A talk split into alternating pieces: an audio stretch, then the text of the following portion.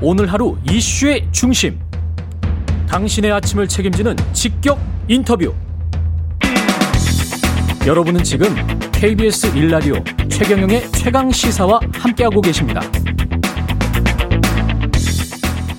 네, 국민의힘 원내대표와 당대표 선거 앞두고 초선 의원들 행보가 주목받고 있습니다. 초선 의원들은 선거가 끝난 이후에 당 혁신을 요구하는 집단 선명을 내기도 했죠. 직접 당대표나 최고위원회 출마하겠다는 의원도 잇따르고 있습니다. 이번 당권 경쟁에 뛰어들 유력 후보로 알려지고 있는 예, 알려지고 있는 국민의힘 이준석 전 최고위원과 함께 자세한 이야기 나눠보겠습니다. 안녕하십니까? 네, 안녕하십니까? 당 대표나 최고위원회 에, 뛰어드는 당권 경쟁에 뛰어들 유력 후보로 알려졌다. 이거는 팩트입니까? 제가 반 농담 네. 반 진담으로 아니 그, 근데 언론에 보도가 됐어요. 그러니까 언론에서 물어봤을 때 네. 저는 사실 최고위원을 굉장히 많이 해봐가지고요. 예. 나가려면 무조건 당 대표다. 네. 이렇게 말씀드렸는데 예. 진짜 농담 반 진담 반입니다. 예, 근데 그걸 진담으로 듣고 썼군요. 왜냐하면 실제로 진담성이 예. 들어있는 것이 아, 왜냐하면 아, 진담성이 들어있다. 왜냐하면 저는 지금 그 예. 당에서 최근에 예. 보면 저희 지지층이 이제 음. 60대 이상이 전통적 지지층과 거기 예. 더해서 이번 선거에서 확인된 게 20대 30대 젊은 지지층이 들어오지 않았습니까? 들어왔어요. 예. 근데 이게 사실 당이 이거를 계속 이끌어갈 역량이 있느냐에 대해 가지고는 음. 좀 고민해야 되고 제 역량 제 역할이 있지 않을까라는 생각을 합니다. 근데 예. 그게 뭐 당 대표에 도전해서 그렇게 할 수도 있는 부분도 있고요. 음. 아니면 다른 방법도 있고 그건 고민하지만은 뭔가 해야겠다는 그런 문제 의식이나 아니면 소명 의식은 있습니다. 2030의 지지가 이렇게 물밀듯이 들어왔을 때 물 들어올 때 노줘라. 예. 그래서 노를 줬겠다. 이런 이야기신 것 같습니다. 이게요. 저희 당 예. 전체를 볼 게 아니라 지역구만 관리해봐도요. 예. 그 안에서 예를 들어서 회식을 갈때 예. 20대, 30대 당원들과 60대, 70대 당원들이 공통 주제를 가지고 대화하게 하는 게 정말 힘듭니다. 아, 그래요? 생각하는 게 달라요. 그러니까 60대, 70대 그러면은 음. 좀 전통적 보수 그러면은 다소 전체주의적이고 공동체주의적이고 음. 공동의 목표를 설정하고 움직이자 이런 취지가 네. 좀 있는 반면에 사실은 전체주의 아시겠지만 네. 전체주의와 공동체주의는 네. 완전히 다른 거라서 완전 다르죠. 근데 예. 이게 이게 흔들리는데 예. 그리고 20대, 30대 같은 경우는 개인주의와 자유주의의 성격이 약간 좀 같이 녹아 그렇죠. 있거든요. 예. 근데 이거를 굉장히 구분하기 어렵습니다, 지금 그렇죠. 상황에서. 그래서 예. 이, 이 저희가 제가 가끔 비유하는 게 볼링 칠때 예. 핀이 양쪽에 하나씩 남으면 굉장히 그 스페어처하기 힘들거든요. 음. 저희가 선거 때마다 이제 20대, 30대가 추구하는 바와 60대, 70대가 추구하는 바를 하나의 어떤 담론으로 담아내기가 힘든 상황이 계속될 것이다. 아. 둘이 생각하는 둘 이 이번 선거에서는 뭐 야권이기 때문에 어 어쨌든 정권의 실패를 심판하자는 취지에서 하나의 틀 안에 묶일 수 있었지만은 음. 앞으로는 그것만으로는 되지 않을 것이다. 어. 그러니까 정책적인 목표라든지 이런 것들이 좀 차이가 나는 부분이 있을 것이다. 그렇겠죠. 예를 들어 방역 이런 부분만 해도요. 예. 20대, 30대 같은 경우에는 음. 그것 때문에 개인의 희생을 강요하는 게 말이 되느냐라는 쪽으로 이제 이야기를 많이 하고 그런 의견이 강하죠. 그렇죠. 예. 를 들어 자영업자들 중에서 나이가 음. 좀 젊으신 분들은 음. 아니 이런 것들은 당연히 보상을 해야 되는 것이고 한데 음. 예를 들어 나이가 좀 있으신 분들 같은 경우에는 음. 아이고 우리가 어쨌든 공동의 목표를 위해서 방역이라는 목표를 가고 있는데 예. 어느 정도는 감수되지 약간 이런 취지로 그렇죠. 다르게 반응하시는 부분이 있거든요. 저는 그렇습니다. 이런 부분을 예. 묶어내는 게 앞으로 우리 저희 당의 큰 과제다. 저는 이렇게 보고 음. 지금까지 보면 그 저희가 의석 그 원내 의석도 그렇고 예. 전통적 보수를 대변하는 그런 어떤 정치인들은 많았는데 또 이 젊은 보수를 대변하는 정치인들은 거의 없었기 때문에 예. 이 균형을 좀 맞출 필요가 있다. 음. 선거 때나 뭐 유세차에 올라가가지고 그 목소리를 한건 낼수 있게 하는 것이지 선거가 없을 땐 그럼 어떤 방식이고 어떤 식으로 이걸 풀어나갈 것이냐는 진짜 어. 고민이죠. 예. 어떤 시스템을 만들겠다. 초선 의원들이나 젊은 2030 세대가 참여하는 그런 정당이 될 수 있도록 하겠다. 그런 말씀이신 것 같은데 네. 그런 분위기가 지금 팽배해 있습니까? 선거 다음 날부터 저희가 이 심각성을 인식했고요. 아. 왜냐하면 그 선거 결과에 오히려 72% 가까운 20대 남성이 특히 저희를 찍었다는 것에 대해서 예. 굉장히 또 두려워하면서도 또 굉장히 기대심이 높습니다. 예. 왜냐하면 이게 진짜 거의 끌어올 수 있는 지지율 다 끌어온 거 아니냐라는 음. 인식과 더불어 반대로 이 지지율은 우리가 또 만족시키지 못하면은 언제든 예. 흩어질 수 있다 이게 있기 때문에 예. 제가 선거 다음 날 바로 저희 당의 뭐 주호영 대표나 정영 음. 사무총장과 논의했던 것이 바로 이 사람들에게 어떤 정당 정치에 참여할 수 있는 길을 열어주고 의견을 낼 수 있는 통로를 만들겠다. 그래서 저희가 어. 합의해서 그 젊은 사람들의 토론 배틀이라든지 여러 가지 음. 이제 일들을 추진하기로 이제 했습니다. 그 왜 20대 남자 30대 남자들 또뭐 네. 여성까지 다 포함합니다만은 네. 2030이 국민의힘을 찍었는지 어떤 원인 분석은 돼 있습니까? 저희도 분석 중이고요. 예. 다만 저희가 지금 피상적으로 이해하고 있는 바로는 예. 어쨌든 최근에 장, 재작년부터 저희가 연말에 여론조사하고 이러면요. 예.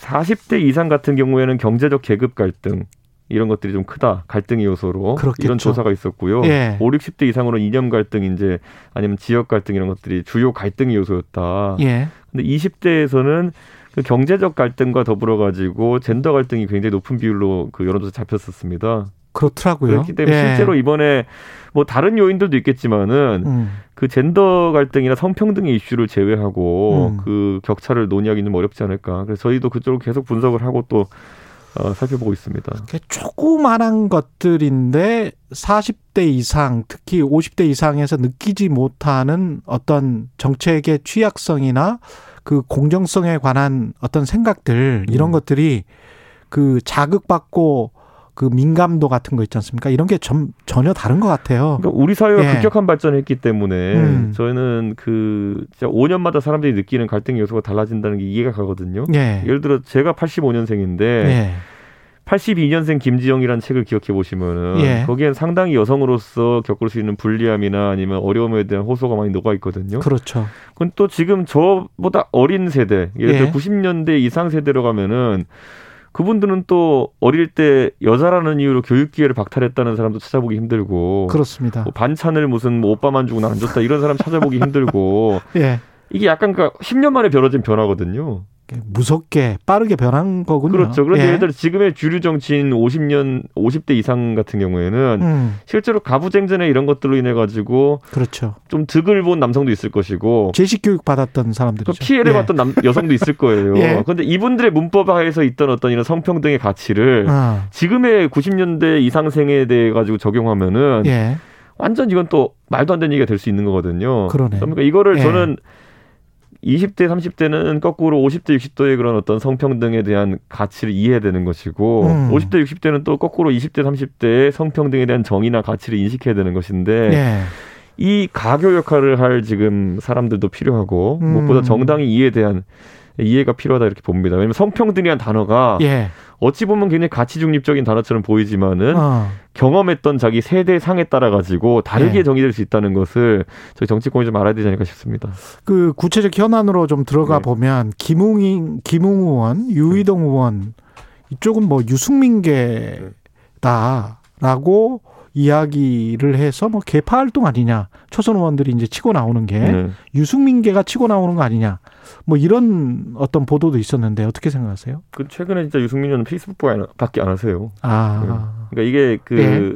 지금까지 오래되어 온 보수 진영에서의 음. 그 담론입니다. 항상 음. 이제 탄핵과 탄핵 반대 세력으로 있으면은 예. 그 안에서 소위 탄핵 에 반대했던 분들을 태극기 부대라 통칭하고 음. 그분들이 다 태극기 들었던 건 아니에요. 예. 근데 그냥 둘로 편의상 구분을 하면 태극기 부대라 그러고 예. 나머지 하나를 보면 이제 뭐 맨날 김무성, 유승민, 김종인 거기에 더해서 이준석이 무슨 뭐 같이 뭐 뭘 작전 짠다 이런 식으로 예. 만물 그런 어떤 유승민 설 같은 게 있거든요. 근데 사실 이 예. 열거된 인사들끼리 음. 또뭐 이렇게 연계해서 뭘 하는 건 아닙니다. 근데 그런 의미에서 예. 탄핵 반대했다 탄핵 반대했던 분들과 또 탄핵 찬성했던 분들 중에 구분으로 봤을 때 음. 최근에 탄핵 찬성했던 분들의 활동이 좀 두드리다 보니 두드러지다 보니까 음. 뭐 그런 식으로 유승민 의원 역할이 크다 이렇게 인식하는 분들이 좀 있는 것 같습니다. 구체적으로 대표는 누구 누구 나올 것 같아요? 중진이나 초선이나 다 포함해서. 저는 뭐 많은 분들이 한평에 오르는데 예, 를 들어 지금 주호영 대표 주호영 거론되고 있고요. 뭐 예. 조경태 의원 같은 분들도 조경태. PK 기반에서 또 예. 윤영석 의원 같은 분도 있고요. 예. 저는 거기에 뭐 주호영 대표가 약간 지지 기반이 겹치긴 하지만 정진석 의원 같은 분 나올 수 있고요. 예. 그거 외에 이제 김웅 의원도 이제 젊은 세대를 대표해서 나올 수 있다. 아. 이런 이야기를 하고요. 예. 저는 그 외에도 많은 분들이 원외에 계신 분들도 나올 수 있다. 저는 이렇게 보고요. 이준석도 나올 수 있고. 저도 나올 수 있습니다. 예. 네. 끝까지 예. 끝까지 어, 긴장을 놓치지 마십시오. 네, 근데 그리고 그 예. 거기 더해서 저는 예. 어당 통합 문제가 있긴 하지만은 예. 당 통합이 빠르게 이루어진다면 안철수 대표도 충분히 포함될 수 있지 않나 그 후보군에. 근데 약간 좀 견제를 하는 겁니까? 그거 안 그래도 여쭤보려고 했는데 어떻게 되는 거예요? 그러니까 선 전대, 전당대회를 먼저 하고 네. 안철수 대표가 들어오거나 합당하거나 뭐 이렇게 되는 겁니까? 어떻게 되는 거죠? 뭐 사실 당내 대부분의 구성원들은 음. 빠른 합당을 원합니다. 빠른 합당을 원한다. 예, 예. 그런데 다만 이제 서울시장 선거 끝난 다음에 예. 국민의당 측에서 반응을 보면은 음. 공동정부 연 그를 이제 서울시에다 적용하자는 얘기를 하거든요. 아, 그 이야기를 원래 했었잖아요. 근데 이게 잘 생각해 보시면요. 예. 합당을 하면 공동정부란 얘기가 나오는 게 의미가 없는 겁니다. 같은 당인데 뭘 공동정부 합니까? 아. 그러니까 이게 그래도 이게 국민의당 입장에서는 이쪽 개파 사람들에게 어느 정도 예. 뭐 몫을 좀 떼달라 서울시에 정무부지사든 뭐든 뭐 이런 이런 이야기 아니겠습니까? 부시장이든 뭐든. 그게 이제 그런데 예. 소위 말하는 개파로 비춰지죠. 그러면 아, 왜냐면 같은 개파다. 당 같은 당내에서 예. 내 사람을 꽂아달라 부탁하는 거는 예. 그건 당내 또 다른 이제 갈등 유발이 생길 수 있기 때문에. 예. 그러니까 저는 지금 약간 비유가 적절할지 모르겠습니다만은 음. 결혼 약속 과 동거가 동시에 가고 있는 그런 상황입니다. 예, 저는 근데 결혼을 하면 사실 동거에 대한 부분은 예. 뭐 의미가 없는 것이거든요. 어... 그러니까 저는 오히려 국민의당 측에서 예. 합당에 대해서 오히려 안 대표께 선거 결과와 관계없이 합당하겠다는 의사를 밝히셨기 때문에 예. 지금 상황에서 공동정부론보다는 오히려 여기에 대해 가지고 더 깔끔한 답을 내놓는 게 어떠냐. 합당을 언제 진행하느냐. 근데 김종인 전 비대위원장은 국민의당과 합당하는 걸 반대하는 듯한 그런 느낌도 가졌습니다. 예. 합당보다도요. 네. 안철수 대표 어떤 정치적인 교류 또는 이런 뭐 딜을 하는 것 자체에 대해서 음. 상당히 좀 신뢰 관계가 좀 없는 상황이다. 이렇게 안철수 대표가 딜을 하려고 한다라는 느낌을 지금 받고 있는 건가요? 그렇죠. 왜냐하면 아까 말했듯이 예. 합당이라는 거는요. 예. 안 대표님도 창당과 합당을 많이 해보셨지만은 예. 지금의 국민의당 정도의 상황에 그러니까 예. 비례의석 3개 있고 지역 조직은 없는 상태의 당이라면요. 예. 오늘 합당하겠다 면 내일 할 수 있습니다. 아, 그러니까 이 국민의힘 같은 경우는 그래 합당할게 그냥 들어와 이거군요. 들어오든지 아니 뭐 합당하겠다 그랬으면은 예. 절차가 그렇게 복잡하지 않거든요. 예. 원래 가장 갈등 요소가 큰 것이 예. 만약 국민의당이 과거처럼 지역 조직이 살아있는 당이면은 음. 합쳤을 때 누가 그러니까 국민의힘 출신이 하느냐 국민의당 출신이냐 지역위원장을 예. 뭐 이런 게 제일 이제 갈등 요소거든요. 그렇죠. 예. 아니면 예전에 민주당과 새정치 연합이 합쳤을 때처럼 예. 당직을 뭐 1대 1로 배분하자. 그렇죠. 뭐 이런 것이 가장 갈등 요소인데 음. 지금 국민의당의 당세를 보면은 그런 것 때문에 딱히 뭐 협상 과정에 난항이 있을 거로 보이진 않거든요. 아. 그렇기 때문에 이제 의지의 문제로 보는 것이고 예. 저는 그게 이제 좀 다소 이제 저희 국민의힘 구성원들 입장에서는 예. 이 상황이 좀 늦어지네 이런 생각을 하고 있는 겁니다. 그 국민의 당 입장에서는 그래도 합당을 하면 뭐를 주는 줘야 되는 거 아닌가 그런 거를 바라고 있는 건 걸까요? 그러니까 이거거든요. 예. 저는 제가 이제 뭐 국민의당의 다른 구성원께 정말 죄송하지만은 예. 안철수 대표가 전력의 99%입니다. 아 전력의 99%다. 네. 예. 그러니까 안철수 대표가 국민의당 그 자체입니다. 예. 그러면은 저는 안 대표가 이제 사실 거꾸로 그러면은 만약에 냉정하게 이야기하자면 예, 예. 뭐 예를 들어 어떤 예우나 이런 것이 필요하다 그러면은 음. 안 대표가 본인의 역할에 맞춰가지고 그런 것들을 해, 행하시면 되는 거거든요. 예를 들어 합쳐가지고 본인이 당 대표의 역할 하고 싶으시면은 출마를 해라. 전당대 출마하시면 되는 거고요. 어. 혹시나 대선에 출마하실 의향이 있다고 한다면은 음. 일찍 당에 합류해가지고 당원들과 교류하고 이러면서 그 과정을 밟아 나가시는 것이 안에서 경쟁해라. 그렇죠. 예. 왜냐하면 그 만약 제가 봤을 때 안 대표님이 워낙 지금까지 이력 다 해보셨기 때문에 음. 대표 아니면 대선인데 음. 아니 합당한다고 대표를 그냥 추대할 수도 없는 노릇이고요 지금 상황에서. 아. 그리고 대선 후보로 추대하는 건 더 말도 안 되지 않습니까 지금? 이쪽도 주자가 많은데. 그러니까요. 예. 그런 상황 속에서 그러면 결국엔 당원들과 교류하고 소통하면서 빨리빨리 어떤 그런 과정들을 밟아나가는 게 유리한 것인데 음. 무엇 때문에 지체되는 것이냐. 그래서 이제 여기서 좀 의심이 많은 분들, 예. 그러니까 김종인 위원장 같은 분들 같은 경우에는 예. 또 슬슬 제3지대로 나오는 거 아니냐. 아. 이런 생각을 할 수밖에 없는 것이죠.